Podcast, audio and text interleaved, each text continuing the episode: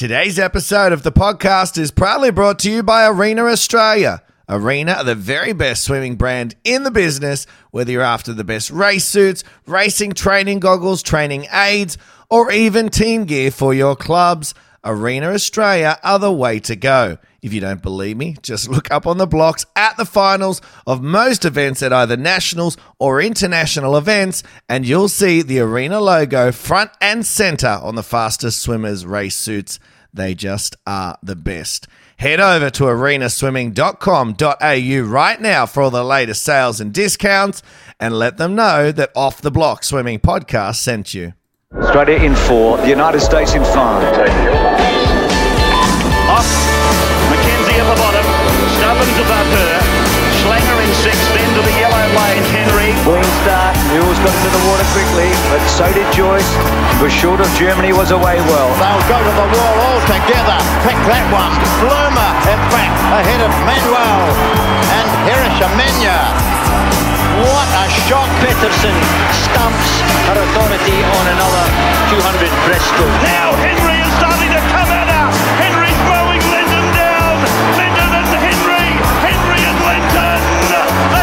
They hit it. Jodie Henry of Australia shading. Jenny Thompson has taken the lead here.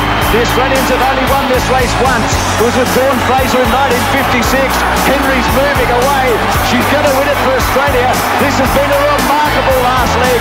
Jodie Henry is going to bring Australia home for what will be yes! victory. Hello, everyone, and welcome once again for another week to the Shannon Rollason podcast. Got a very special uh, edition this week and a special guest joining us. Get to in a minute. Firstly, joined by the man himself, Mr. Shannon Rollason. Shannon, how are you? Uh, very good, Robbie. Nice to see you again. Yeah. Hi, David. How are you? Shannon, for following the protocol. I'm about to introduce David. No one knows that David's on the podcast. Oh, That's why I've got to introduce him. But thank you.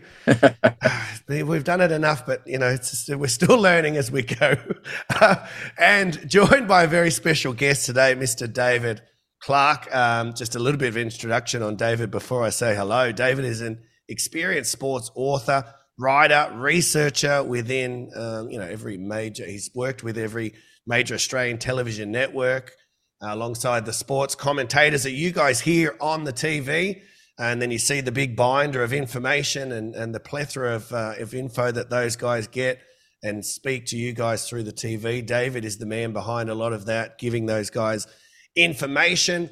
Uh, he's also, you know, very keen uh, and, and enthusiastic about swimming here in Australia and the swimming Australian Championships, which coincidentally enough, uh, on the 17th to the 20th up on the Gold Coast we have coming up. So we thought what a great time to have a look back uh, and uh, and what a better man to have on to have a chat about the history of swimming here in Australia and specifically the Australian Swimming Championships.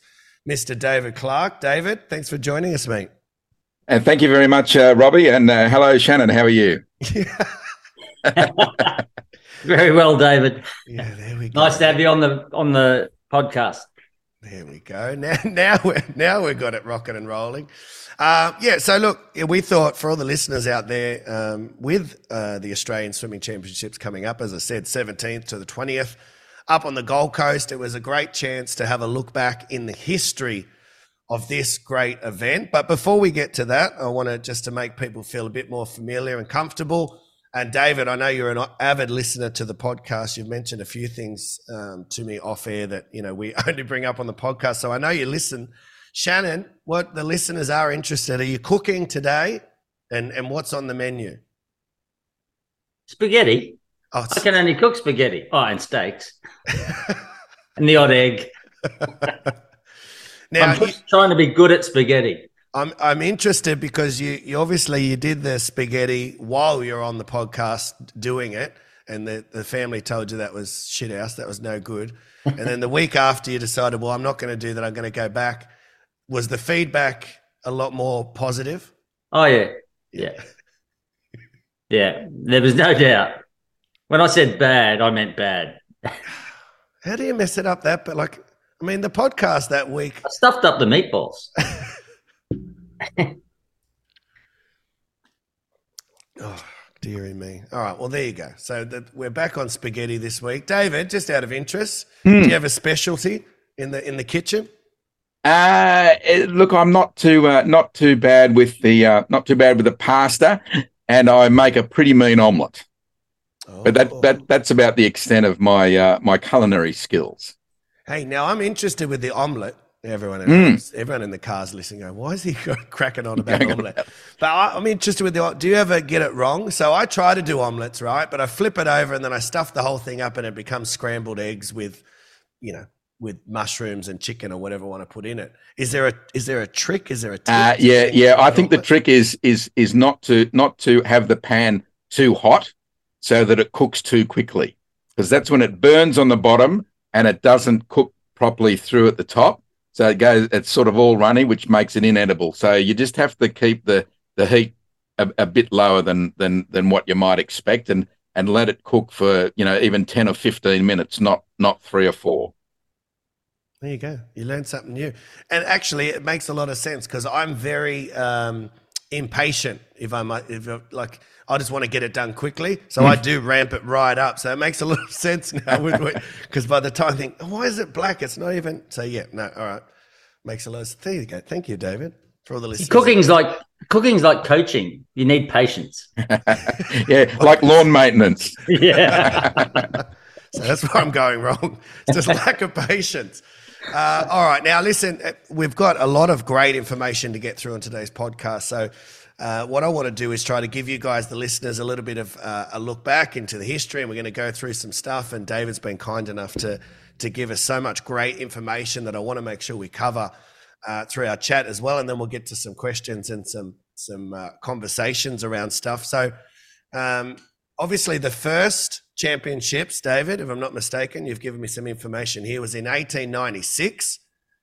Uh, Uh, yeah, yes, they were. Yeah, held in Sydney in uh, in 1896, uh, and uh, there were only six events on the program uh, back in that year, all all for men, uh, and uh, they were known as the Australasian uh, Swimming Championships at the time, and were for a number of years after 1896 because New Zealand competitors um, were also involved, and also the championships were held in New Zealand a couple of times. But uh, but uh, in that um, in that year, the uh, the events were were held at four different venues um, around Sydney, um, including Sutherland Dock, which is on Cockatoo Island. So uh, those of you who are familiar with uh, Sydney and Cockatoo Island, Sutherland Dock is still is still there today. You can see that, um, and um, yeah, so there was uh, it was uh, there were six events, as I said, all for men. Um, 100 yards, 220 yards, 440 yards, 880 yards, and 1760 yards freestyle. And uh, there was also the plunge, which uh, stayed or remained on the Australian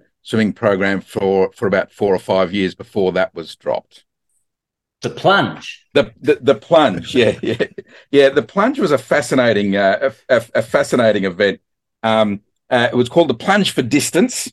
Um, it was held between 1896 and 1904, and so swimmers were given three attempts to dive in and propel themselves as far as possible uh, without moving their arms and legs uh, within a time limit of 90 seconds, or until their head broke the surface of the water. Uh, and so the furthest winning distance um, was uh, was 66 feet, which is about 20.3 meters.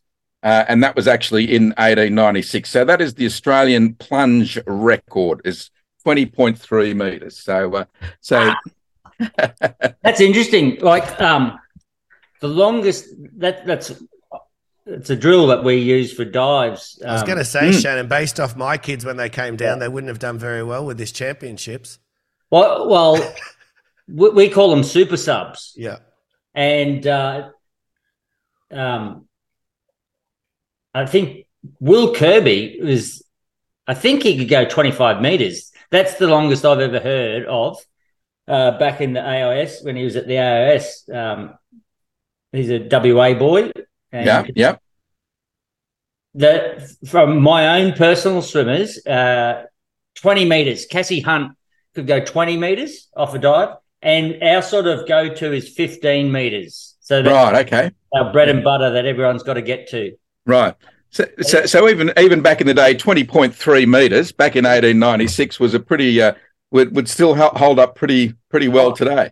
Yeah, yeah absolutely. Yeah, and but I'm I am interested just in on on the plunge and as, as swimming coaches, both of you. Um, what sort of uh, uh, what sort of swimmer w- would be the most likely to to um, uh, you know achieve the best distance? Is that like a, a, a big you know bulky sprinter like Kyle Chalmers, or or somebody who's who's you know maybe leaner or, or smaller like like Flynn Southam, who or who who would be um, you, you know and and could also um, is it an event that that men and women could compete in together? Could could could women beat the blokes at the plunge?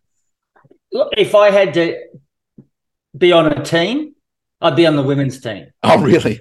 yeah, because and I, absolutely they could compete. Um, and you got to have good flotation. Yeah. Uh, good core strength and, and glutes. So, um, because there's some swimmers, yeah. So if you if you sink through your legs, you're not going to be very good at the plunge. So if if if you've got good flotation um, and good core stability, because what happens is as they start slowing down, some swimmers um, they roll over onto their back because they're not right. core. Uh, some swimmers end up looking like a, a, plank of wood with their feet down to the bottom. Some swimmers can't get back up towards the top. So yeah, and uh, so I, I uh, definitely think that it could be a male and female event, and um, I would think the females generally, in my experience, are a bit better than the men. yeah, I was well, going to say, go. Shannon, do you think um, would race suits help, or do you think back in the oh, day, oh, yeah. yeah, yeah, race suits would definitely help. Yeah. Um, so if back in the day, the you know the the bloke you said, David, that went twenty meters or whatever it was. Yeah, twenty point three meters. Yeah, sixty six feet. Yep. Yeah. yeah. Race suits today, he'd be he'd be going a bit better than that. Yeah, yeah, uh, yep, yep, absolutely. Yeah. yeah. So, um, so anyway, so those were the th- those were the uh, those were the six events on the uh, the first Australian uh, Championships, and uh, and uh, women um, first competed uh, in 1904. Um, but then a couple of years later, uh, uh, the, the, the Australian Ladies Swimming Association was formed. So uh, if, if from around about 1908 through till 1930, there were separate Australian Women's Championships were uh, were uh, uh, organised by by um, by the Australian Ladies uh, Swimming Federation, uh, and they were held separately to the to the men's championships. And it wasn't until 1930 that the two organisations combined and put men and women's events on the same program, which is of course, is um, is what happens uh, what happens today. So, um, but of course, in, in well, not of course, but you may know that um, uh, for the first couple of years of the Australian Ladies Championships, male spectators were banned uh, from. Fair uh, point too, David. The perverts. Couldn't trust them. yeah, yeah. Especially so, back in those days. Yeah, so, so, so, so they were banned from um, from watching um, uh, uh, male spectators were banned from watching uh, the Australian uh, Australian Ladies Championships uh, for the for, uh, for, the first few years, and and I remember on a, on on on the podcast a couple of weeks ago, Shannon, you you mentioned a heritage round, and maybe yeah. we should bring back. So I, I, can could I suggest you know when, when you institute that idea that that because it's a heritage round, that male spectators are going to have to be banned from watching the women's events at the uh, at, uh, dur- during the heritage round. yeah, that'd be yeah. good, wouldn't it? We could bring yeah. back the plunge. bring back the plunge. Ban the male spectators. Yeah. yeah. So so um uh, yeah so so uh, yeah 1930 the um the two organisations combined. Um, and uh, the, the, championships weren't held uh, during World War II, which is no surprise. Most sport was uh, was was discontinued um, then, and um, and but after the war, they decided that um, the championships would be held in a single venue at a single city. So prior prior to the war, you often had um, a situation where um, the championships would be held in rotation.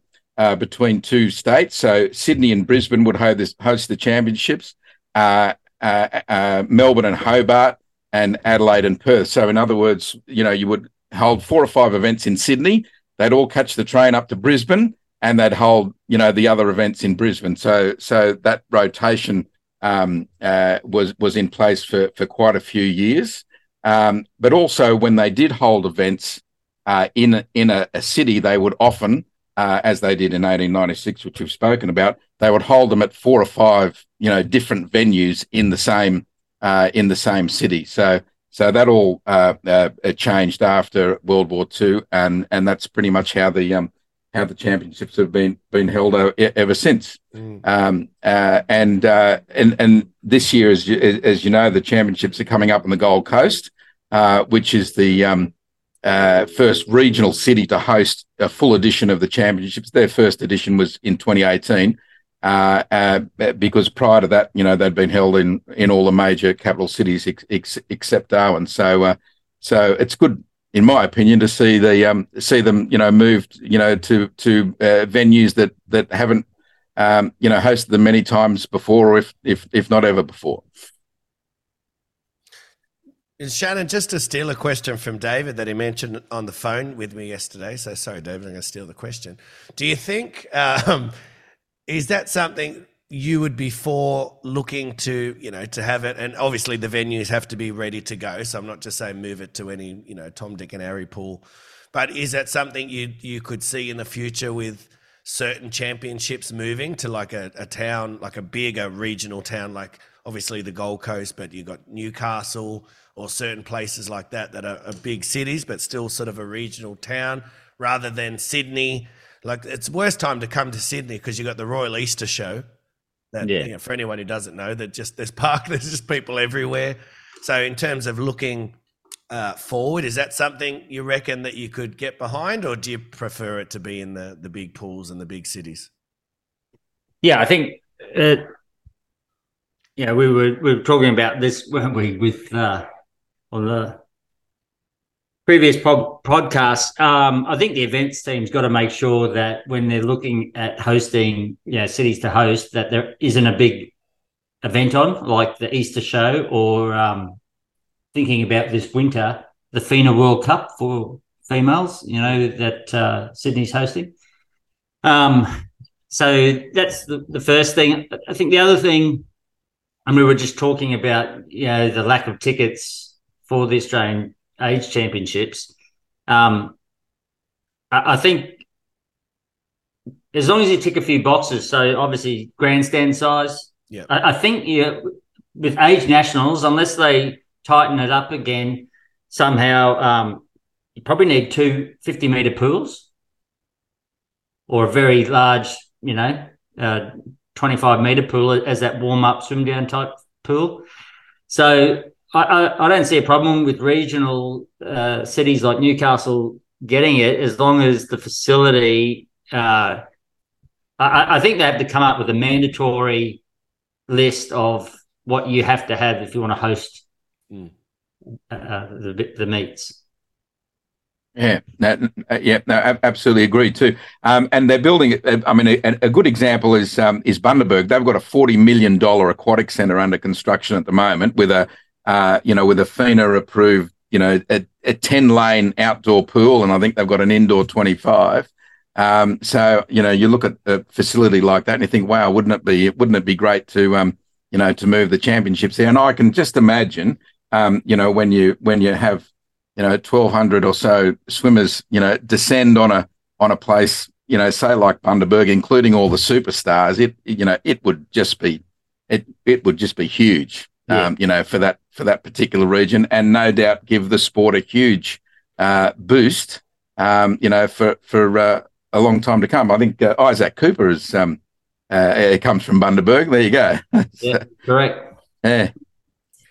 Now, Shannon, just a quick one, and I don't want to sort of tie this into you know World War II and stuff. I mean, you don't you're not going back that far, but what was your first Australian Championships as a swimmer? Mine. Yeah. 1986, uh, uh, Hobart, the Glenorchy pool. Um, How old were you then? Uh, 14. So yeah, that was my first ones. Um, how I made the final, I don't know. I went in as the sixth fastest Queenslander. Had to beg my parents to send me, you know. Uh, and my my memories of the Glenorchy pool. It was outdoor pool. It was cold. It was windy. I hated the cold. Like I was terrible in cold weather, uh, cold water in, in swimming and stuff. So I um I made the final, and back then the rule was the your the back of your foot had to be your heel of, of your foot had to be at the back of the blocks. And we talk about, you know, um, listening to your coach and race instructions and all that sort of stuff. All I can remember was looking at these blocks that were quite a few steps to get to the front, thinking, I hope I get to the front in time. I hope I don't slip over. Like, like that was the only thing I was worried about. It was probably a good thing because I swam well. And then I made a final and uh, had to wait in this long line uh, to ring my parents to tell them I made a final. And after about forty minutes, I get to the to the to the you know the telephone booth. I ring them, tell them I made a final. They didn't believe me. and and I got to say, Hobart has always been cold and hasn't been kind uh, to the Australian Championship. So uh, before World War II, they used to um, uh, when Hobart hosted championships, they used to be at the Sandy Bay Baths, and the competitors always complained about how the uh, and that was in the Derwent River. Uh, and so competitors always complained about how, how cold the water was, despite the fact that this is in the middle of summer, in the middle of February.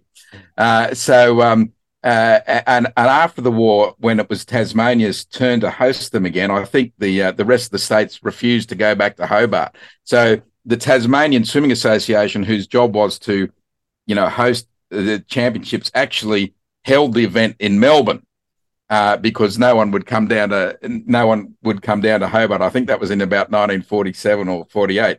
Um, and of course, in 1977, when the uh, when Hobart hosted the Australian Championships at the um, uh, at the uh, pool at Clarence, the Clarence Memorial Pool, it actually snowed during the Australian Championships. And uh, and Shannon, I, Shannon would have loved that. And I, I, I, I don't know that that has ever occurred uh, when it's an outdoor pool, of course. Uh, so um, so yeah, Hobart always cold. Well, those those Australian champs that I was referring to, eighty six, that was in February. Right. Yeah. Yeah. Was, um, and it would have been early Feb, um, not long after the Queensland Championships, because I remember um, I missed the first few days of school uh, because the Australian champs were on. So school goes back early Feb. So that's how early, and that's still was cold. so Sandy Bay, you mentioned there's a club called Sandy Bay in Hobart, but then that that sort of rings a bell because my first Hobart Nationals as a coach was '99, and so, and I started coaching in '91, and I didn't go to Hobart at all through those '90s. And there's quite a few national champs in Hobart in the 80s. Um, I remember there was Open yeah. Nationals and things like that. So, and then my first Open Nationals would have been like 2001. So Hobart. Yes, got- in in Hobart. Yes, yeah, yeah. yeah. That, yeah. And I, and I think Thorpe might have even set a world record uh, there. And I think I think that was the last time the championships were held in Tasmania was back in 2001. So yeah, in quite a few years. Yeah. Yeah. So I I think well they got that new centre, didn't they? Which was indoor. Um, yeah. There was I, I remember someone. Oh, I think he, one of the officials, one of the top officials in Swimming Australia, Roger. Someone he was from Rod, Hobart. Roger Pegram might have been his name. Yeah. So he was always, you know, it's got to be back in Hobart. Got to be back in Hobart. So. well, we haven't been there for a while, have we? No, t- 2001. Uh, that's the first. Uh, that's the last time the national championships were held there. Uh, they would have held, um, you know, age uh, championships uh, there since then, and possibly um, uh, short course Australian titles there since then, but not not the national open titles. Yeah, yeah. There's definitely been a short course nationals there yeah. since 01. Shannon, just while we're on, obviously the championships themselves. Uh, we know these days and of recent years the Australian Swimming Championships are separate from a trials, which is usually in, in now June, uh, leading up to either a Com Games or Olympic Games, whatever it might be. Your thoughts on that? Does it does it take away from the swimming Australian Swimming Championships? Does it make it less than? Do you find, you know, as a as a spectator when you're looking, do you see that certain swimmers aren't attending to, you know, sort of lessens that championships and you know here we are and we're looking back in the history of it and the rich history of it, but are we moving away from that a little bit? Do you think?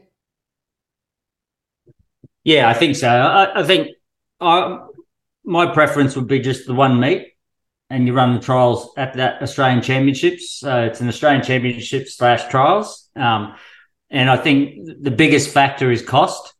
Um, we're just making it, you know, cost more for parents and athletes, uni students who, you know, um, yeah, not not all of our open swimmers are have got funding. Majority haven't, you know, and um, yeah, as I said previously, some of my swimmers can't go to both.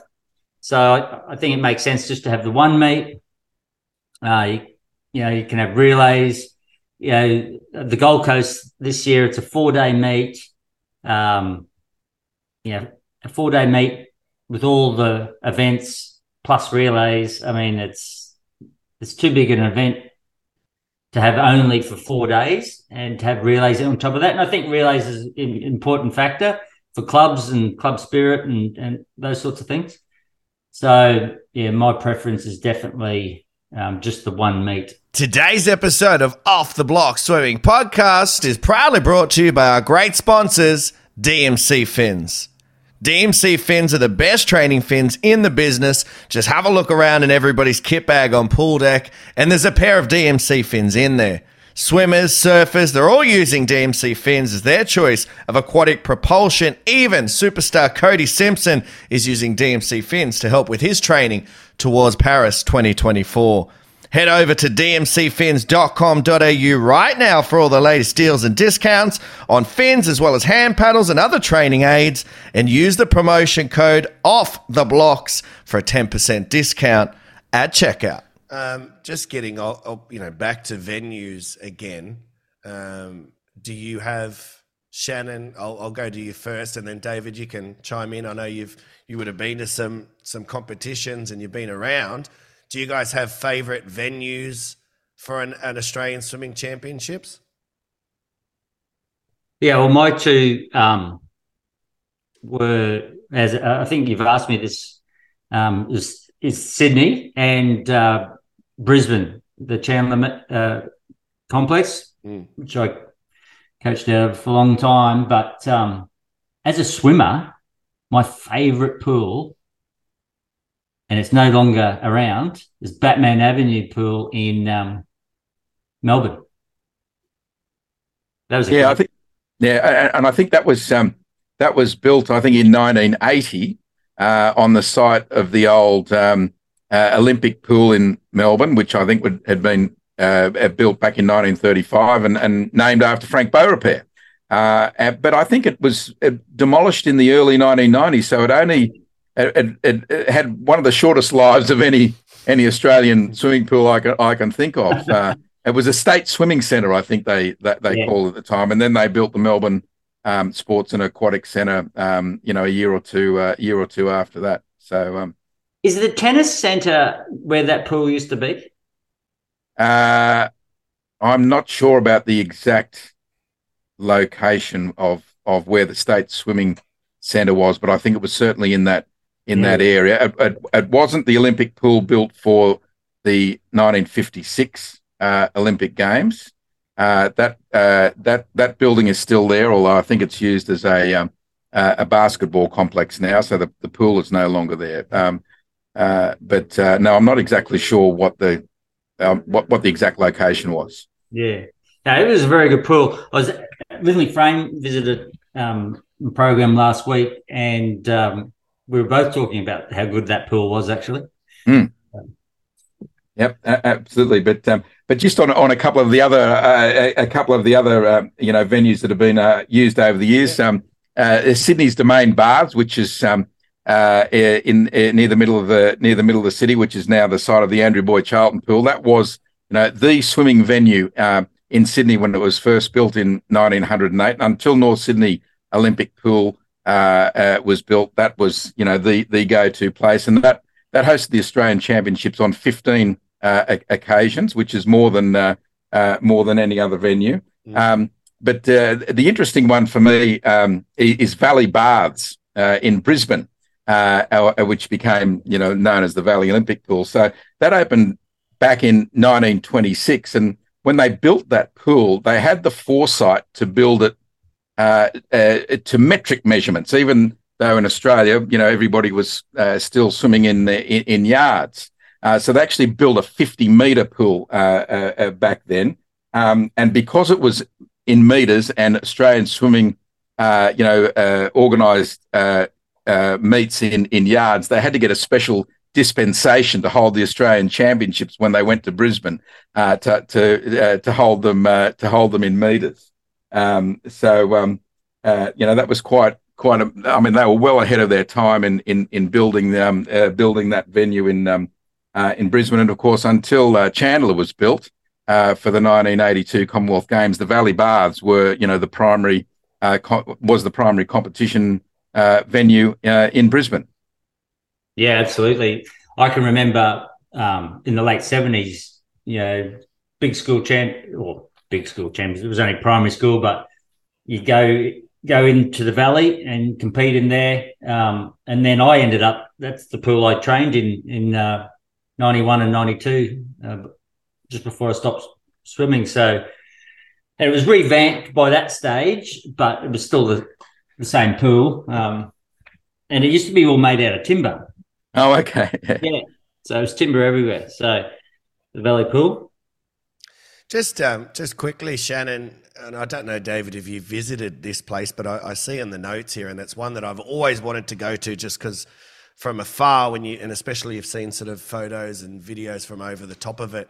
But the uh, HBF Stadium in Perth, um, originally known, I think you've got here, David, as the Superdome, is always one Shannon I wanted to go to. And, and we were going in 2020, right before um, COVID decided to come around and cancel everything. You, do you, what do you think of that Paul Shannon, are you you're a fan of that? I think 1998 did they host the World Champs? And 1991. Yeah. What's your thoughts on that one, Shannon? It's a, it's a good um, complex, and I've been to the Perth. There's quite a few. My first ever uh, nationals as a coach uh, was 1994 nationals, and that age nationals that was there. And then I think the opens in '95 yeah, ninety three and nineteen ninety five, they held the Australian champ, the Australian Open Championships. Yeah, yes. yep. That, that, was my first Open Nationals as a coach. Um, it's a good facility. It's just Perth's just so far away. So, and you've got the you've got a large population of swimming is all on the east coast, so it's, it's a lot of money to get everyone over to Perth. So that's that's the only thing from a facility point of view. It's very good. It's got lots of fifty meter pools. The one they used for the world champs was is the one out right out the back, um, which quite often there'd be probably a lot of people that hasn't even swum in that pool, even though they've been to the centre, because the first outdoor pool you come to is normally the one you warm up and swim down in, and so I think from memory they've got like three or four 50 meter pools. Yeah, I think. Uh, yeah, look, I have. I haven't been there either. I think. I think you're right, though. I think it. Uh, I think it does have uh, uh three or four uh, pools. I think they uh, have, you know, water polo there, and a, you know, a lot of other aquatic sports there as well. But, um, but no, I, I, I was in Perth recently. I went to the Beatty Park Aquatic Centre, which before that venue, that that was the main venue in Perth, and that held the Australian Championships uh, a number of times in the 19, uh, 1960s and 1970s, and it, it, was built for the 1962 uh, Commonwealth Games or Empire Games. It was as it, as it was known there. So uh, so that uh, that venue is still uh, still going. that venue is still going strong. But no, I haven't been to the um, I haven't been to the HBF Stadium in Perth. So. Just one, it's one that always captivated me because obviously oh, the height of my swimming fandom was around that 97, 98, 99, 2000. So I still remember, you know, Thorpe touching the world champion at 15. And it was just mm. a big, so it looked great aesthetically, you know, being a young, and then, you know, as I said, there was lots of shots from over the top and stuff. So I don't know what it was like as a coach with, you know, in terms of uh, results wise, maybe, maybe it was a bludger of a pool. I'm not sure, but in terms of just being there as a spectator, it's one that always spoke to me. Um, boys, just on to some of the events, and we talked about the the plunge before David. What, Mm. what are some of the the great sort of information stuff about some of the events back in the days? And obviously, things have evolved over time, and we've gone from yards to meters and all that sort of stuff. Uh, yes, yeah, that's right. So, um, as as I said, originally uh, uh, there were uh, uh, only only events for men, uh, and separate women's uh, world championships were held uh, were held until uh, until 1930. Um, uh, they, um, uh, the, I mean, the program has expanded quite quite a bit over time. Um, uh, and as as as we spoke about, the, they were measured in imperial yards right up until 1968. Um, but uh, look, prior to prior to that, um, uh, th- they had a number of events on the program that you don't see, uh, you certainly don't see anymore, including the 440 yards breaststroke. Mhm. Uh, uh, there was also a uh, a, a, a 1250 yard uh, freestyle event, so that was roughly uh, 1200 meters uh, freestyle. Uh, so that was held for uh, throughout most of the uh, uh, throughout most of the uh, 1920s. Uh, uh, they did have a um, a six by 50 yards uh, freestyle relay for the in at the women's championships in 1909. Uh, so six six swimmers. So that that'd be a rather interesting uh, uh, type of uh, type of relay to uh, to bring to bring back as well.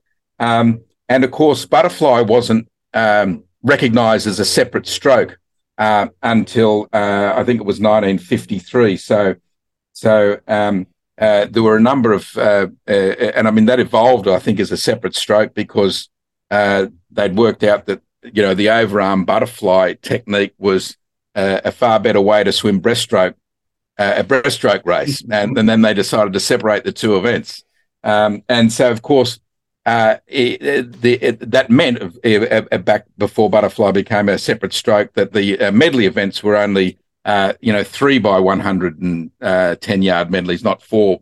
You know, there was only three because they only um, had three strokes in the uh, in the in- individual events. So, um, so yeah, that, there's some of the um, that, there's some of the official um, events that uh, used to be on the Australian program, uh, but but it, it, particularly in the um, early 20th century, uh, they used to have a lot of novelty uh, events at the at the swim meet. Now like these weren't carnival. Yeah, they were. Yeah, so so these weren't um, these weren't official Australian championships, but it really gave, as as you say, Robbie, a true meaning to the word to the word carnival. So Mm. I mean, just a couple of ex- examples that I I've can got see there. why the boys were, were banned from. So you've you've got here dress and swim, Yeah. nightshirt and candles. No wonder the boys weren't allowed to be Yeah, around. well, well, well, yeah. I mean, th- th- that's a good example. So the, the the dress and swim novelty race, for example, which was held in 1908. So you had four competitors dived off, uh, swam to a platform.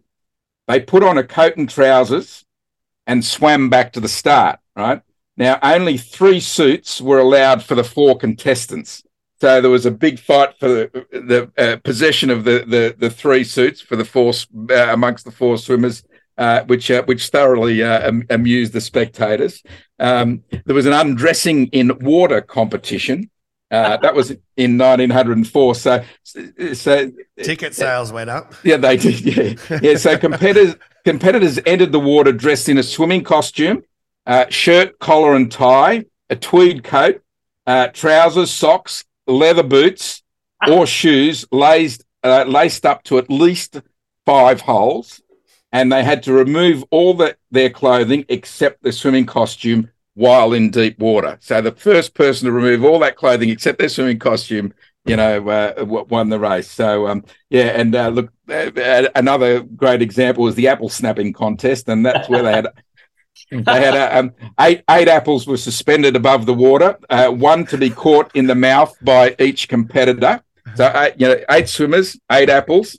You had to go and grab this the uh, the the um, uh, swim out, um, uh, put the apple in your mouth, um, and swim back to the start uh, with the apple still in your mouth, uh, back to the starting blocks.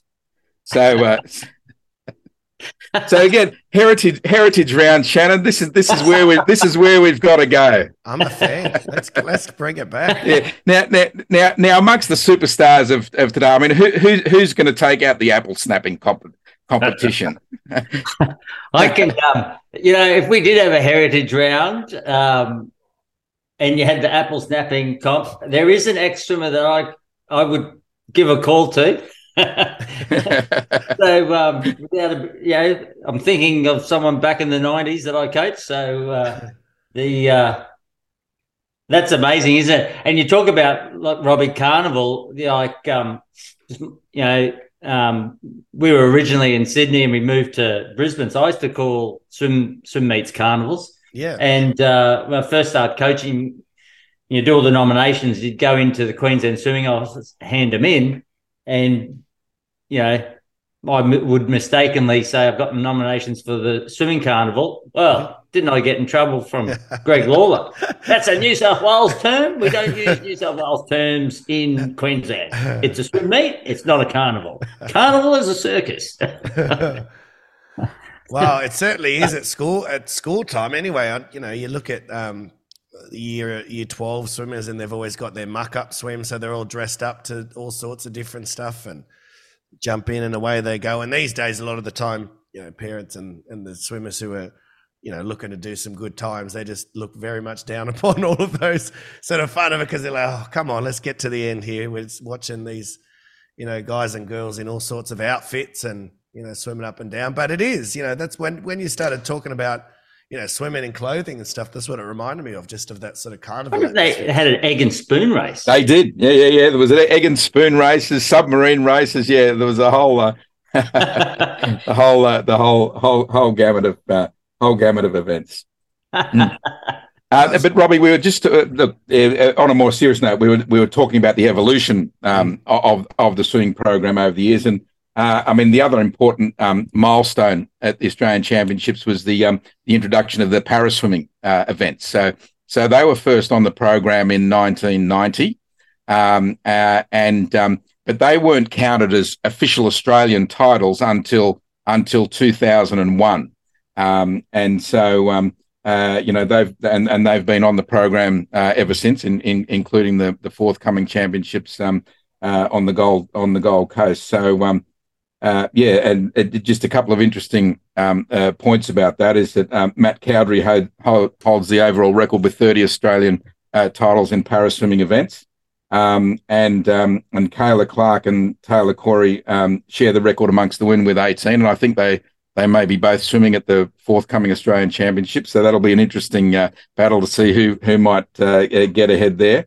Um, but I guess the other thing to to remember is that a number of uh, swimmers with a disability have actually won uh, Australian Open titles over the years. Um, you may remember uh, a swimmer by the name of Cindy Lou Fitzpatrick, for example. So she was she was deaf, uh, and she won uh, I think seven or eight you know breaststroke titles back in the back in the 1980s. So um, so you know I think that's a, a you know an interesting um, a, a part of history, but but also those the events that were on the program from 1990 through till 2000 are only uh, uh they're regarded as unofficial or, or demonstration events, and uh, and uh, you know I am intrigued to, um, and I don't know the answer to this, why they were only given that status and not awarded full Australian Championship status.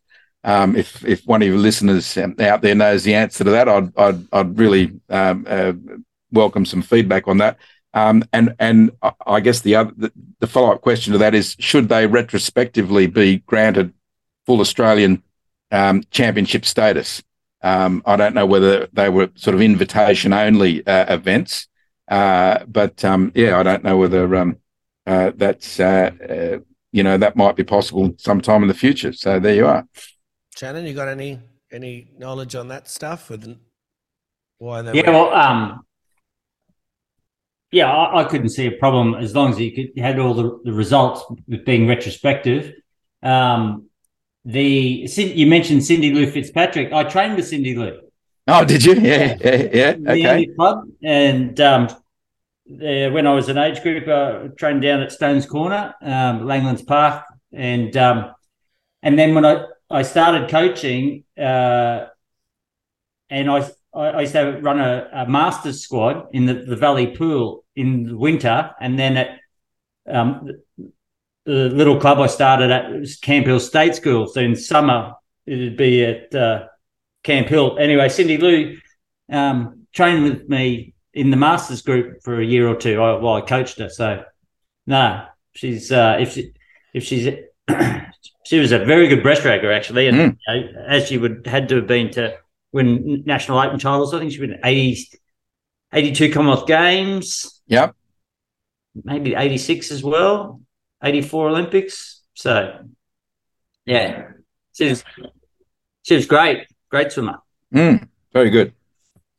Um, just on, obviously, we're talking about events, Shannon, and um, I just want to bring up a topic of, you know, we're trying to make our Australian Swimming Championships, uh, I guess, um, more viewer friendly, try to get something new and something interesting and different on there. And I'll leave, I won't say all of them, David, but we've got a few. Um, I'll let you take some of them as well. But we've got a few sort of ideas, Shannon. So I want to throw a few at you, and then you tell me if you like these ideas that David's come up with for possibly the Australian swimming champ. So, what about a state of origin relay? So you don't swim for the, you can't swim for the, for the. So for example, Emma McKeon can't swim for Queensland just because she trains on the Gold Coast. She's from New South Yeah. Wales, so she competes for New South Wales. Uh, same as Ariarne um, from Tasmania, and you know um, Mack Horton from Victoria. What do, what do you think of that concept? Absolutely, let's get it done. nah, it's been a long time, long time coming. Yeah, no. Look, I think it'd be great to see. Uh, uh, uh, it- it's interesting to me that um, that uh, there's there's doesn't seem to be a healthy uh, entry list on the relays uh, at recent Australian Championships. Um, uh, so, and you often don't see some of the um, you know some of the bigger clubs um, enter enter relay teams. So, uh, you know, I remember uh, uh, two or three years ago. No, I think it was uh, it might, have been 2021. St Peter's Western, one of the strongest squads, uh, you know, in the country, just didn't enter any any relays. Yeah. And and relays are such a an important part um, of uh, you know our our uh, Olympic uh, you know ambitions uh, that um, yeah I'm I'm surprised that they don't you know they they in, in some of the relay races there are often only four or five entries. Yeah. Yeah, and, and not just with that Olympic stuff, but they're just an important part for club morale. Mm. Um, and uh, you know, it's what it's the only time that the swimmers get to be part of a, a proper full-on team, isn't it? You know, Yep. it's an individual sport. I I built the Chandler Club around relays, um, so yeah, I totally agree. I think when you've got uh, the Australian Championships now only being run over four days, that's where you're going to have big problems um, because people are trying to swim, you know, their their best events. So it, it's it's not a problem if you've got a like a, a breaststroker who doesn't do any other event, but when you've got multi multi event swimmers, Mm. um, yeah, that's why. Yeah, that if they continue with the four day Australian champs, they've probably got to look at how many events that they offer. And I would be for cutting events back and adding relays if they can't make a four day meet into a six day meet or something. Right. Yeah. Yeah. Yeah. Uh, because certainly at, at the moment, if if if uh, if they reverted to state relays, which they they used to have, not they weren't state of origin. Uh, you know, Queensland would would would clean up everything. Uh, Yeah, that, that'd be pointless, wouldn't yeah. Yeah. it? What else? and uh, What about elimination races? So uh, obviously, we've seen that's a skins type event, um, which I think, fa- like certainly in my fandom as a swimmer, we had some good skins events coming through, and then it just kind of petered off for one reason or another. Shannon, I'm sure maybe you can give us a bit more background. Maybe it was financial reasons. Maybe there wasn't enough backing, and I think because at some stage it was financial um, rewards as well if you if you got through. But there were certainly skins events. What, what do you think about bringing something like that back? oh, that that's I, I think that's a standalone event, you know. So that used to be the Qantas skins. Mm. It was on I don't I, look. I don't know whether they um it would in uh, you know justify Australian title status, but but uh, I mean, I look. You know, my idea there is that uh, fifteen hundred meter freestyle goes for 15, 16, 17 you know minutes. It's a it's a long race. So you have eight swimmers. Okay, after four, uh, after um, the first uh, two hundred meters, the, the swimmer who's coming last gets eliminated from the race, right? And then every couple of hundred meters after that, the, the swimmer who's coming last is, is eliminated until the 1400 meter mark, where there are only two swimmers left to battle it out for the title. Uh, now, now, now, is, that now that'll be make make for some very interesting race tactics. Exactly.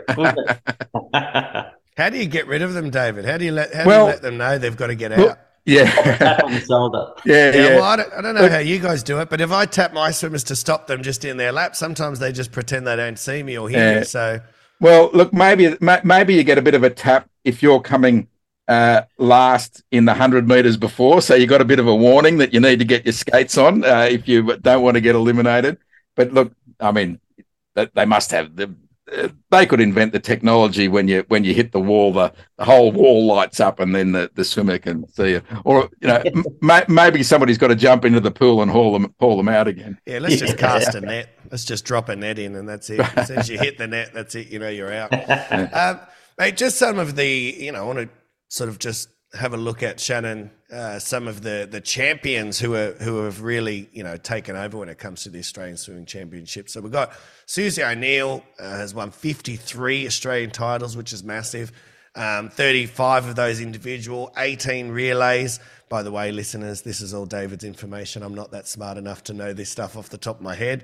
Um, but between you know 1989 2000. Um, I think she is by far away, David, the, the most sort of successful at the Australian Championships. Because then you got Frank Beaurepaires, who I want to get to in a, in a moment, because uh, you know obviously he's got an interesting background after he comes away from swimming. But he's got 33 titles, um, so that's still you know 20 away from Susie. So she really was the champion, um, you know, when it came to the Australian Championships.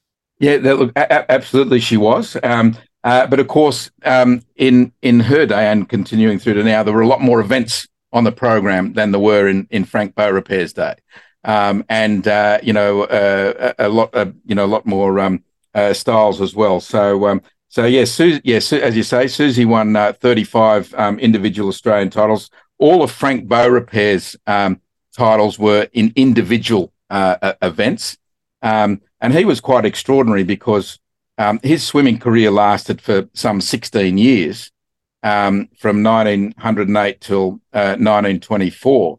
Uh, but for 10 of those years, um, he actually wasn't competing. So, you know, his his his, his titles really only came over this uh, over a, a matter of, of, of six or seven years, and he was he was banned for. Um, uh, he took up a job as a um, a swimming uh, a teacher for the Victorian uh, Department of Education uh, in 1910, I think it was. So he was banned by the Australian Swimming uh, Union at the time for being a professional. Uh, and so he wasn't able to compete for a few years. Then, of course, World War One intervened, uh, and so the Australian Championships uh, weren't held again until 1920. Uh, they hadn't been held because of the um, a, a, a, pandemic, the Spanish flu. So um, so when he um, so when he returned in 1920, he hadn't actually competed for uh, uh, for for 10 years and went on to win a, a host more uh, Australian titles. So you know, quite a remarkable swimming career. Must have been a very good natural swimmer, eh? Yeah, yeah, yeah, yeah, uh, yeah, absolutely. So, um, uh, and uh, uh look, uh, uh, as you as you just um, suggested there, Robbie, he he went on to have a very interesting um, career. In 1922, he was um, happened to be at uh, at Coogee Beach, uh, and um, a, a, a, there was a fellow who um, uh, had been um, uh, bitten by a shark, and he assisted the um, uh, the the lifesavers in in rescuing uh, this fellow, and and as a result. he was given 550 pounds by the Royal Humane Society in for his role in that rescue, and he used that money to to establish uh, the Beaurepaire Tire Company, which uh, is is you know still going today. Uh, so he became a very very successful businessman. Uh, he was um, uh, Lord Mayor of, of Melbourne on two occasions. He became a member of the uh, upper house in the Victorian Parliament, and as Lord Mayor of Melbourne, he was instrumental in securing the Olympic Games for Melbourne. which he did in 1949, seven years before the games were held, and sadly passed away only a few months uh, before the before the games. Uh, so yeah, Frank Beaurepaire, one of the uh, one of the great um, great Australian swimmers. Yeah, amongst other things. yeah. yeah, well, that's when when David mentioned him. That was the first thing. The first thing that came to my mind was not swimming. It was it was tires. Um, so yeah, it's interesting when you get that background and the history of it. And um, in terms of the most sort of successful swimmers in a single championships, David, you got uh, Paul Moorfoot in uh, 1981 and Mitch Larkin 2019, both winning eight titles in one championships. And that's that's pretty that's pretty good, isn't it, Shannon? In, in one sort of week, eight titles. Yep, and that that included relay titles, of course. Yeah, I, I can remember uh, that story because um, when I trained at Leander with uh, at Stones Corner, we had a really good separate gym right beside the pool, and the coach, uh, Mr. King, he used to uh, put up all the uh, stories and stuff of all all the swimmers through the seventies and eighties that were club members, and I can remember this photo of Paul Moorfoot actually coming out of the surf because he was a very good surf swimmer as well, and the eight titles, and I think he he won the surf competitions that year as well. So he probably won more than eight uh, in 1981. So. Uh, the next one I wanted to bring up, David, which you can elaborate more on, is swimmers who have won an, an individual event on consecutive occasions. So you, you think of obviously someone like a Grant Hackett in the 1500.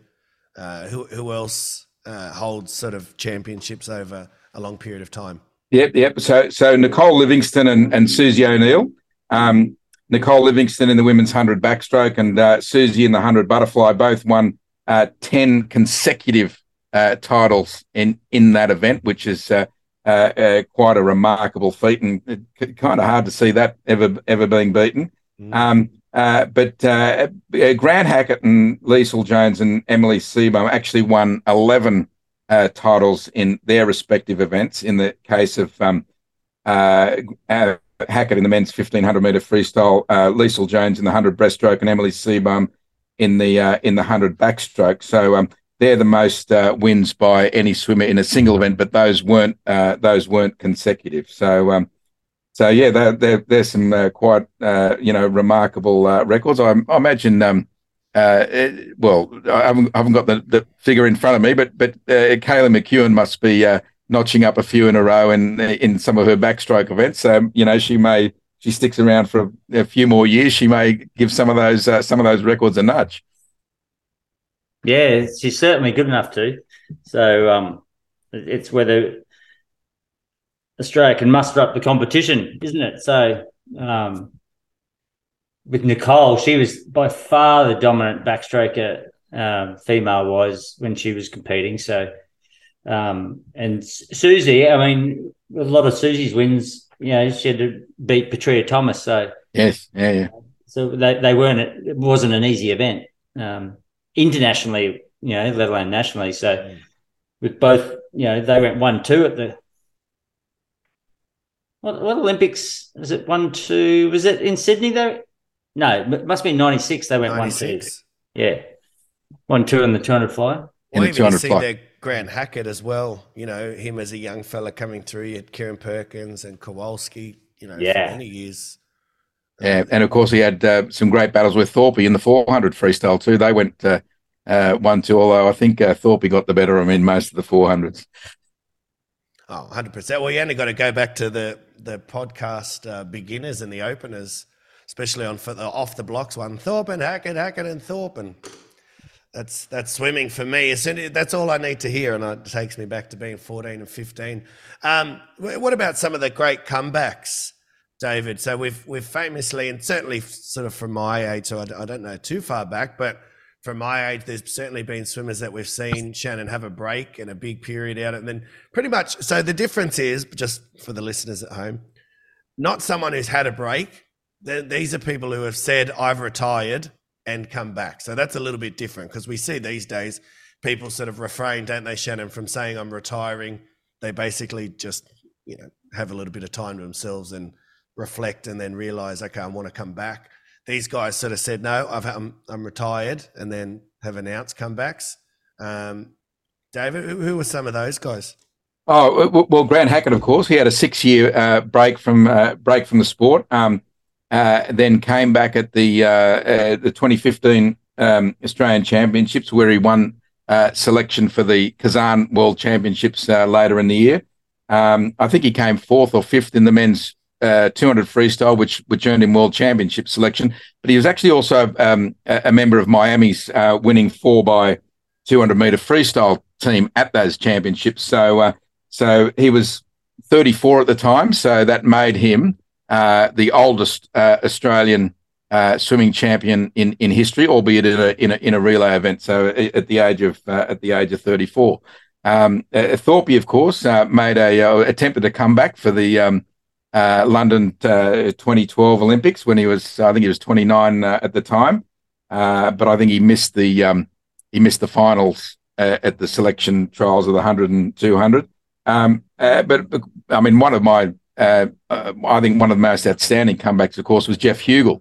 Um, he um, he uh, retired after the Melbourne 2006 uh, Commonwealth Games uh, and made a comeback a couple of years. and you may remember his, his weight blew out to I think 130, 140 kilos. So he was a you know he was a big boy, and he, then he came back um, a couple of years after that and uh, won gold at the uh, next Commonwealth Games in in Delhi in the in the hundred fly. So that was just an extraordinary um, e- extraordinary comeback, and I think he went went on to compete at the uh, the World Championships in in Shanghai in 2011.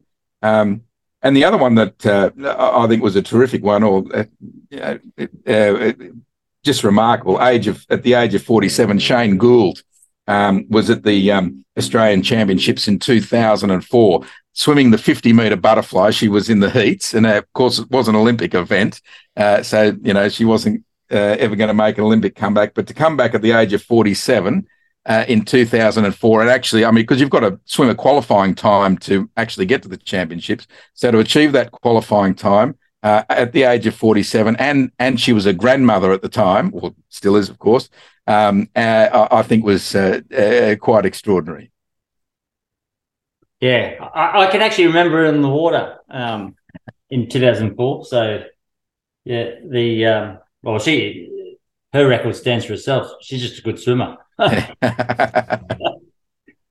yeah, just thinking about that, Jeff Geoff would have to be of the of the ones you mentioned there. I would have to say, Geoff was the comeback of, of those to win the Commonwealth Games and then follow up the following year as well uh, to make that 2000, 2011 Shanghai World Champs.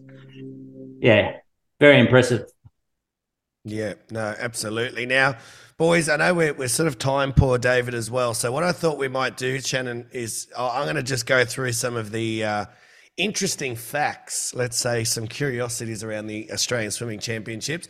And then when you hear something that you find interesting, Shannon, just put your hand up and let me know that you want to mention something or talk about it, or you think, oh, really? So here we go. So lane ropes were first used in 1928 uh, at Brisbane's uh, Municipal um, Valley Baths. Uh, Clare Dennis swam the backstroke to win the women's 220 yards final 1933. Um, broke the world record in the process. Um, so, so, yeah, so that was so, so she swam backstroke. Oh, sorry, in, in the, missed in, part, Yes. So she, yeah, she her technique was backstroke in the women's 220 yards freestyle final. So she was swimming backstroke. Everybody else is swimming freestyle. So um, she wins the title because in freestyle you can swim any stroke you like, and she set the world record for for the 220 yards backstroke in that same race. So, uh, so uh, yeah, that was uh, that was quite an extraordinary swim. Yeah, that's nuts, isn't it? You didn't see that much these days, that's for sure. uh, Gwen Millard also swam her favoured backstroke to finish second in the 800 freestyle and fourth in the 440 yard freestyle in 1940. So, was that happening a lot back then, David? Well, uh, look, I, I, I I, I, I don't think so. Uh, I think that you know they were just extraordinary. Um, they were just a couple of extraordinary swimmers. But uh, but yeah, I mean to, to to swim backstroke for 880 yards. That's that's quite a that's that, that that's quite an extraordinary uh, quite an extraordinary feat. But but Clare Dennis, who we we spoke uh, about just a moment ago, so the previous year she'd won the 200 meter breaststroke gold medal at the 1932 Los Angeles Olympics. So she was you know she was a, a you know a very very well uh, uh, credentialed uh, swimmer, um, and um, I think she went on to um, uh, to coach swimming at the the Ramsgate Baths, which is in your sort of a well your part of the world, I think, uh, isn't it, Robbie? Uh, yeah, yeah, yeah, uh, yeah, yeah. So she going to Ramsgate RSL uh, yeah. tomorrow night for dinner, actually. yeah. So, so yes, Clare Dennis was uh, was an extraordinary swimmer. Uh, well, the next one, I, I, like this one. Forbes Carlile hypnotized Gary Winram and told him he was getting chased by a shark before he won the men's 16 50 yard freestyle in Adelaide, which saw him become the first Australian to break 19 minutes. Hypnotism. Shani, have you got into a bit of that? No. I read that yesterday and I thought, wow. I've, i remember meeting Gary uh, up at Thredbo. Don Talbot introduced me to him. He was swimming up there. Uh, yeah, I wouldn't have thought that was possible. Actually, I'd say I'd say it's, it's probably illegal too. uh, well, I'm just going to try and get through a couple of these. So I'm hmm. just obviously, as I said, we, we are conscious. I think we mentioned um, the snow falling uh, in Hobart's Clarence Pool. Um, the next one I, I, saw that piqued my interest was the, fifth, the men's 1500 freestyle final in 1978. Shannon at the Valley Pool was halted six laps after uh, a bomb hoax was phoned through to the venue. You don't see that very often. Only in Brisbane. Only in Brisbane. It was probably from some swimmer's friend. The swimmer didn't want to do the 1500. now, I, I have it on good authority, and I'm not going to name any names here, but I have it on good authority. It it was phoned through by a coach of I, a very of a very good swimmer. Yeah. Uh, who didn't who wanted his swimmer to have a bit more of a rest between races. Yeah. So they had to evacuate the pool. I have um I have heard that story before. I probably haven't heard that story since the, sometime in the mid 90s. and I'm pretty sure I know who that coach is. I tell you that, yeah, that one true piqued story, my interest. Though. Absolutely yeah. true story. well, the last time I remember um, bomb hoaxes being phoned through was when I was doing my HSC. So forever, whenever at, at Leumeah High School out here in Campbelltown, um, yeah, whenever you're doing the HSC, you could you could just bank on one or two bomb hoaxes coming through just to get us out of. Uh, so that's what happens out in Campbelltown. That's just how we roll. Um, there are a few others here. I've got uh, Paralympic swimmer and amputee uh, Gary Gunjan um, was disqualified for an incorrect breaststroke kick in the 1982 Australian Championships. Um, what's that's sort of a bit were we not caught up at the time, David? With yeah, look, of... I'm, I'm not sure what the, the detail about that was, but I, I guess um, uh, you know if you are an amputee, it would be very hard to do the uh, correct. Uh, yeah, that's breast, what I mean. Did they breaststroke not... kick? Yeah, yeah. So I, I, imagine that would have caused a lot of controversy, uh, a lot of controversy at the time. So uh, yeah. I can't remember what year, but it was at a very high standard meet. I'm sure it would have been the nationals. I can remember a um, a one armed swimmer getting disqualified for not touching the wall with two hands in breaststroke. You're kidding. No. and, and, you know what I mean? Like it's like, yeah, the thought processes just haven't really caught up with you, know, and then yeah, so I think he got reinstated, but Oh uh, yeah. yeah. He's, over the years you've seen some goodies. And I hope that person got sacked from their job who came up with that. Um, the next one I've got here during the men's 1500 freestyle in Sydney 2005, several announcements came over the PA system advising the owner of a yellow Audi in the VIP car park that left their lights on. Moments after uh, winning the race, Grant Hackett was pulled aside by Swimming Australia media director Ian Hanson to let him know that his car was the car that was getting called over the PA. Oh, imagine that. You don't even know. It wasn't Toad though, was it, David? It was No, just- no, I don't. No, I don't think so. He might have got a whacking fine though, so who knows? Mm, Grant might not have been happy back then. A bit temper on him. He might not have been happy if his Yeah, yeah, car's being towed. Uh, what else have we got here? At uh, Rio de Janeiro 2016, Kyle Chalmers became the first Australian swimmer to win an Olympic gold medal before he won an Australian title. Isn't that interesting, Shannon? Yeah, the um, I read that and yeah, Yeah, so he'd come second, I think, to Cam, Cameron McEvoy at the Australian Championship. So he actually hadn't won an Australian title, then goes and wins an, a, an Olympic gold medal. So, uh, so uh, yeah, quite quite an extraordinary uh, uh, uh, feat. So, uh, and uh, and yeah, ne- had never happened before. I mean, you would think, you know, you're winning a winning Olympic gold medals, you had to have won an Australian title. Well, um, the only one that I can think of that was sort of close to that would have been uh, Jodie Henry. She, because I remember in, in my uh, pre-race talk for Manchester, she won the Manchester Commonwealth Games and she was in lane four, and she said everybody ex- will expect me to win, and I said, "What do you mean? You haven't won anything."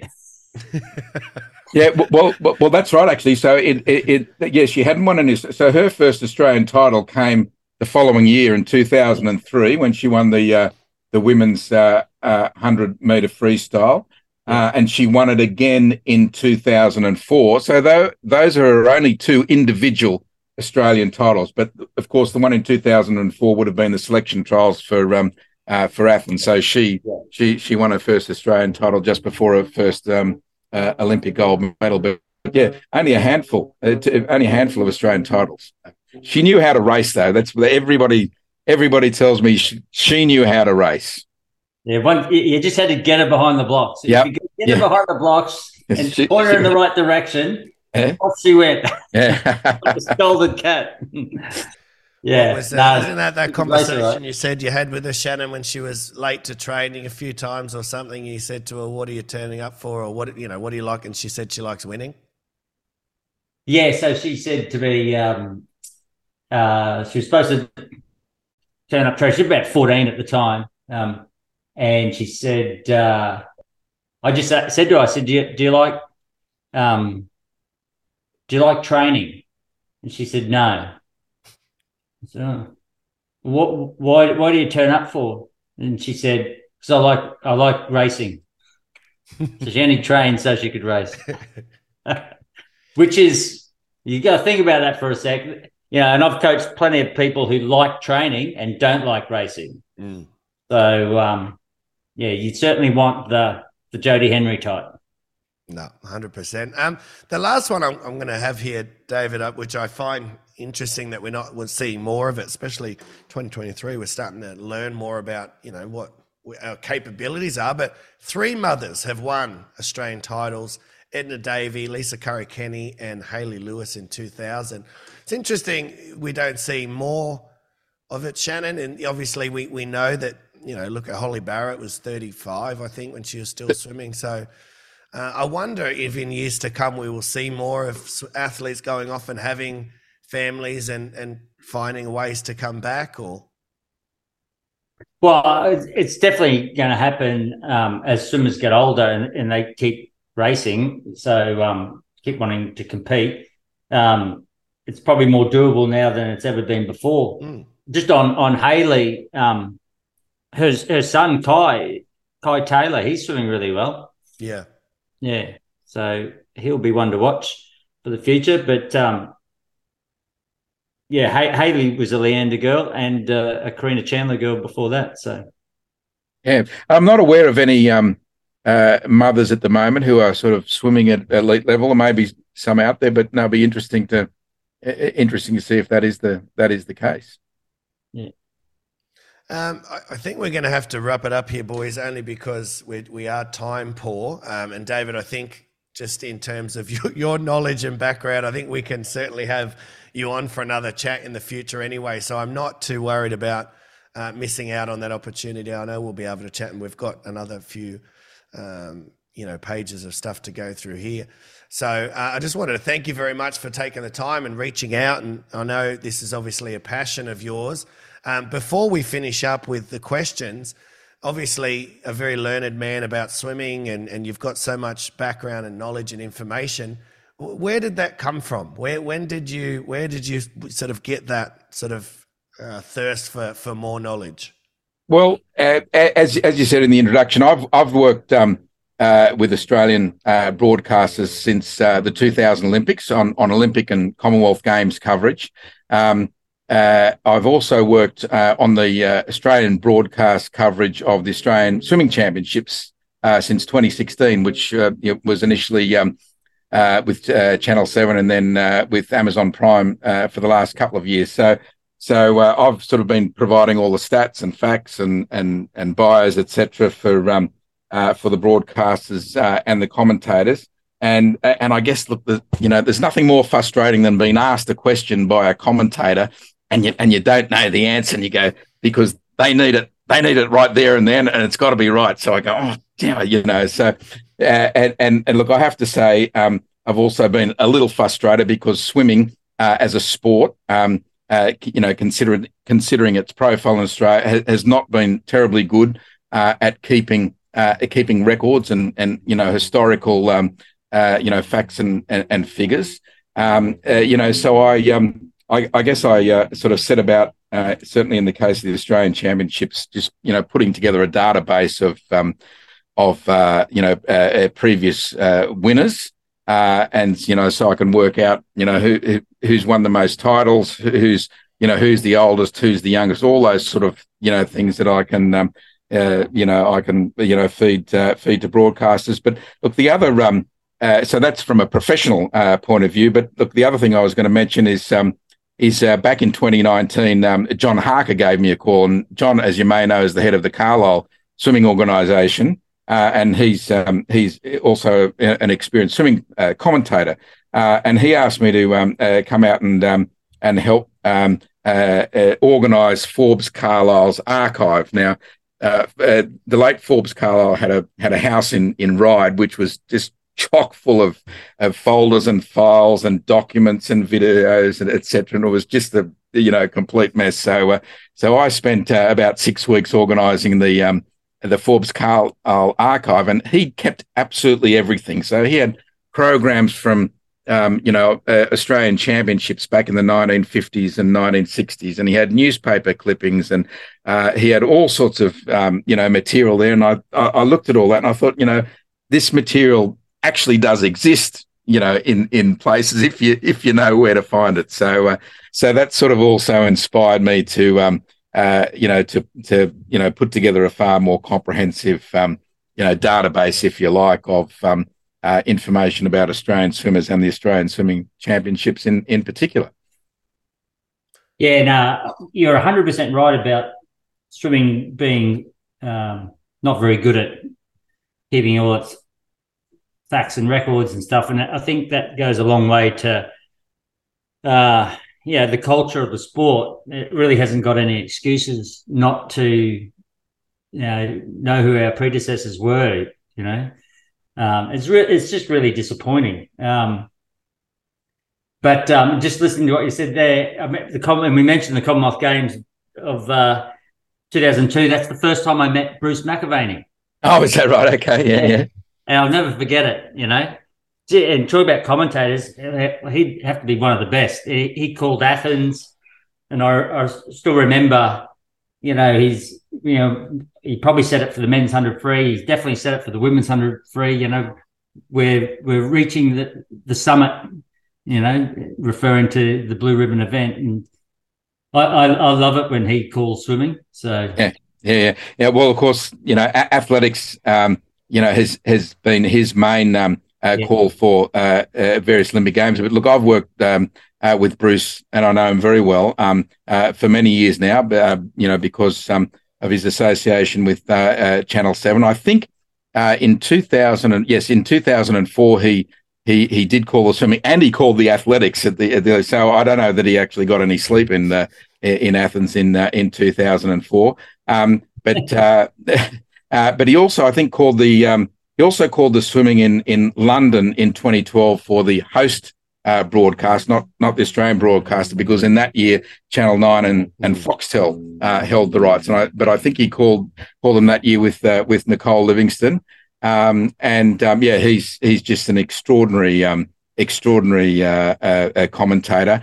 And um, you know, uh, as I said, I've worked very closely with him, but he does an enormous amount of research, no matter what sport it is he's calling, athletics, swimming, horse racing. He's got a huge passion for. Um, uh, but but I guess the irony in all of that is, you know, because I've I've worked so closely with him as a researcher, despite the fact that he does so much research and knows so much about the sports he's calling, he he worked he's he's worked me harder than any other commentator.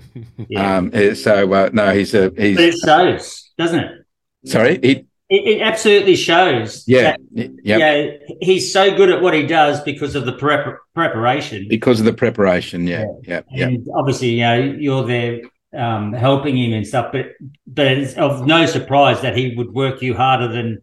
It just leaves no stone unturned. Yeah, yeah. And um, you know, we were talking about tapering um, last week, and that, and, and and I think during it, I you know uh, Bob Bowman talked about the, the, taper will look after itself if the preparation has been done. You know, if it's been a good preparation, and that that's why it just flows when when you listen to Bruce. Whether he's talking you know, athletics, and I've heard him, yeah, he must have done probably ten Olympics or mm. eight Olympics in athletics. I can remember him eighty four. 84 was his first one, yeah, yeah, yep, in Los Angeles.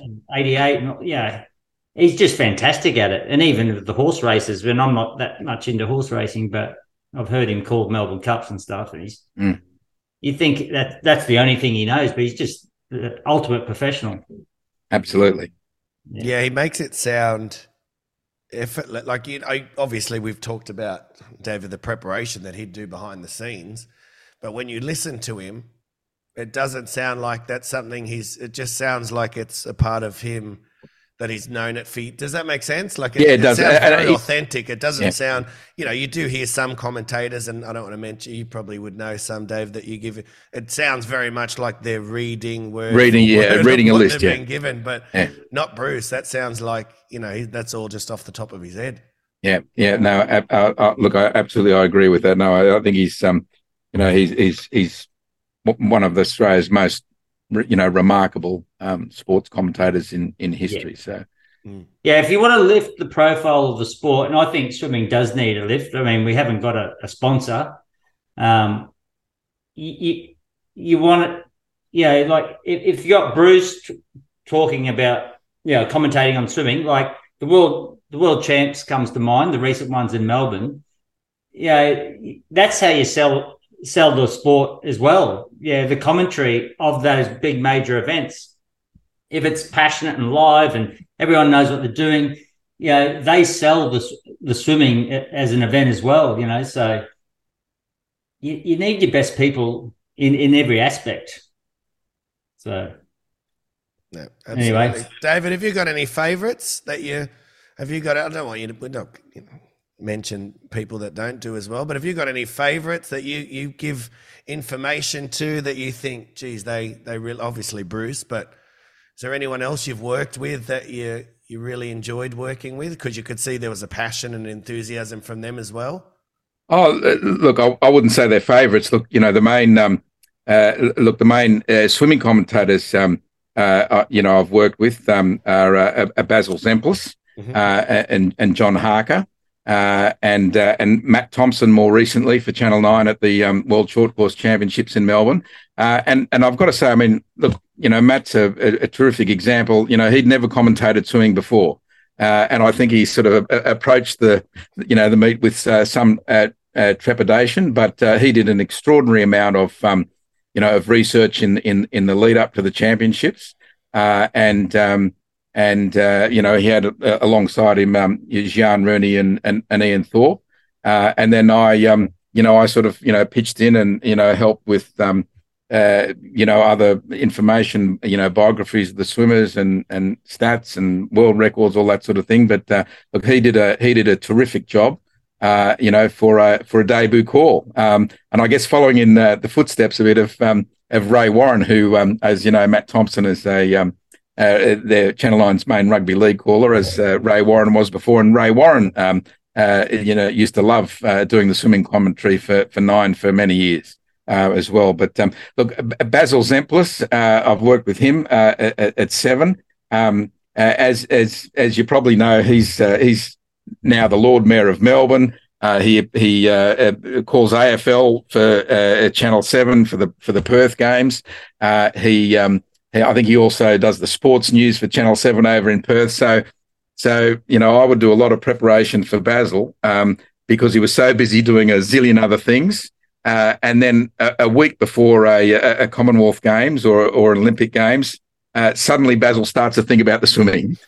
Doesn't want to know about it until a week before, uh, and then suddenly he he he just launches straight into it, stops everything, and just focuses on swimming. And uh, uh it, I, I, I can't um, uh, I, I can't tell you um, how extraordinary his commentary is, considering the amount of time that he's put into that prep. But he just he just goes you know goes for it a week before, and then of course during the between the heats and the finals. He's just you know focuses on it totally, and you know he he he calls it you know like he's been doing swimming all year.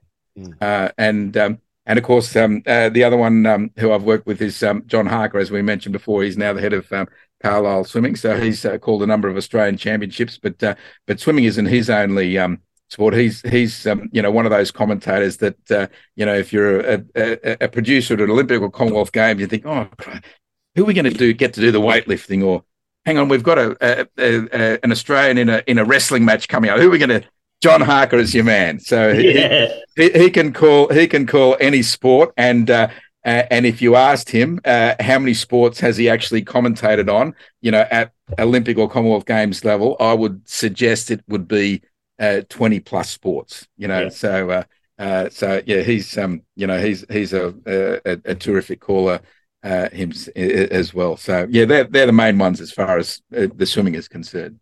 Who's the guy from ABC? Um, Gary Collins, perhaps. Gary, yeah. yeah, yeah. He was very good. Yeah, uh, yeah. Um, Basil, you're right. He is good, and um, the other one uh, that comes to mind. Oh, Norman May. Did you, you ever do anything with Norman May? No, no, no. A little bit before my time, but of course, he he famously called uh, Shane Gould's gold medals in uh, 1972 um, in Munich. Yeah, uh, I, look. I, I think he must have done seven or eight um, Olympic games for the ABC over the um, over the years while uh, the ABC um, uh, had the rights, which I think they had the um, the TV rights up until about 1980 and and radio rights after that. So uh, yeah, so so Norman May, he um, yeah he was he was a um, a, a wonderful, wonderful caller as well. Yeah, I, I've I've got a radio call of Jodie's Athens race, and I'd have to go back. It's been a hell of a long time since I've listened to it. Um, someone gave it to me. Um, I think Norman May called it. Yeah, yeah, he could have done for it. Yep, for the radio. Norman, yep. Norman May and Rob Woodhouse. Right. Okay. Yep. Rob Woodhouse must have given it to me. I think it was Norman May. Um, and that would have, so he, did he uh, commentate on any of uh, Dawn Fraser's wins? I, I don't uh, I don't know the answer to that. Yeah. So so her um uh, so she would have been you know 56 60 um 64 uh, Olympic games mm. uh 60 uh 58 and 62 Commonwealth games. So yeah look he probably did but but uh, but don't quote me on that long. Well, it was a, such a long time between drinks with that event. But yeah, there's been. Um, I, I, thought you know who I thought was very good back in '92. Um, and I don't know if it, Basil was doing it. That might have been one of his early ones, but um, uh, Neil Brooks. Yes. He was yeah, a good yeah. commentator. Yeah. And yeah, yeah. Uh, Anyway, so he. Now, I think '92 might have been a bit before Basil's time. I think he was playing. Uh, he was playing AFL or something at the time. He was a very good Australian footballer in his uh, in his day. Yeah, I can uh, see the guy. I think the guy who did '92 with Brooksy was an AFL commentator. But anyway, his name escapes me. Yeah. Big tall guy. um, That's always yeah. a, it's always interesting, isn't it, David? Because obviously Neil Brooks would be uh, more. I, I don't know the terminologies what that they use there, but for me, it's either play by play or, or color commentary. So someone who adds the extras. So for you, obviously, you talk about Australian champs, and you had Matt Thompson, who's play by play, and then you Yep. had Giaan. Ex- uh, who are the expert commentators? Yeah, yep. yeah, yeah, Co- yeah. Um, so that that always, like you said, Shannon, makes a difference too. Sometimes having that team together works really well. And I guess you know, as I said, going back to when I was really enjoying swimming as a youngster, having Ray, but then having um, Nicole. And Duncan Armstrong, I think, was in there at the time as well, Yeah, just starting, yeah, and they worked really well together. There was just a balance and a cohesion, and and yeah, that makes a big difference. Yeah, that, that's what I was going to mention as well before. Ray Warren was very good the Channel 9 stuff. Yeah. Uh, and, and I think you're right. He worked really well with Duncan and Nicole. Yeah, for sure. I think just yeah, having the passion. Anyone, David, would would be able to tell you that you know he gives that information to that has a passion about the sport. You can just tell. You can tell people who do it for a job and that are good with it are still good at commentating. They still cross their T's, dot their I's, and then you can tell the ones who, you know, like watching Bruce watch a horse race. You can he gets out of the chair and he's throwing things, and you, you can tell there's. He's, they're loving it, or Dan Ganane. He, he does that when- when he's commentating the athletics. Yeah. Yeah, yeah, yeah. so they, and that reads that comes through. That co- people can hear that, they they know that oh, there's something special happening here. And Ray was always good at that of finding that's the moment that everyone was on their feet and he'd lift his voice at the same Yeah. time. So anyway, we could talk for ages about that. But David, uh, I just want to thank you very much for coming on uh, and sharing your knowledge. And as I said, I'm, I'm sure we'll have you back on again for a chat about another topic at another time. And Yeah, definitely. yeah, I know Shannon uh, definitely loves the history of swimming as well, and uh, for me, I'm learning stuff as I'm going through this as well, which is fantastic. And hopefully, I always think my ears are very similar to the ears of the listeners that are hearing things. So hopefully, you guys listening um, took away some really, really interesting facts as well, and. Hopefully, there's a lot of people. Did you know? That's what my hope for after this podcast is someone says to someone, Did you know that? and then there starts a conversation because, as you said, the history of our sport sometimes gets lost. And um, the plunge, bring back the plunge. Mate, we're going to do the plunge this afternoon. Oh, good on you. See if they can break the Australian record. If you got to, don't forget to bring the tape measure though. No, All right, guys. No, no. Well, thank you very much for joining us. To all of those competitors and, and coaches heading to Australian Swimming Championships uh, on the 17th to the 20th, good luck. Uh, we wish you all the luck for the weekend. Um, and hopefully, Taper's gone well. Hopefully, you listened to the Taper episode the week prior and uh, you've got all that ready to go. Good luck to all of you. David, Shannon, thank you very much for joining us for a great chat. yeah, no, thanks, Robbie. Thanks, David. Thank you, Robbie. Thank you, Shannon. Very enjoyable. Today's episode of Off the Block Swimming Podcast is proudly brought to you, as always, by ProSwim Workouts.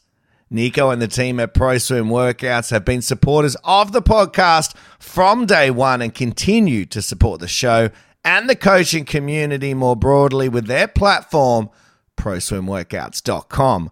Head over to the website right now and become a member to receive all the exclusive content, whether it's programming in and out of the water, thought provoking articles, or even just sharing of ideas. It is a one stop shop. And for all those just looking to browse, head over to proswimworkouts.com to find free workouts, podcast tips, jobs available, and so much more. So, what are you waiting for? I'll say it one more time. Head over to proswimworkouts.com right now and let Nico know that Off the Block sent you.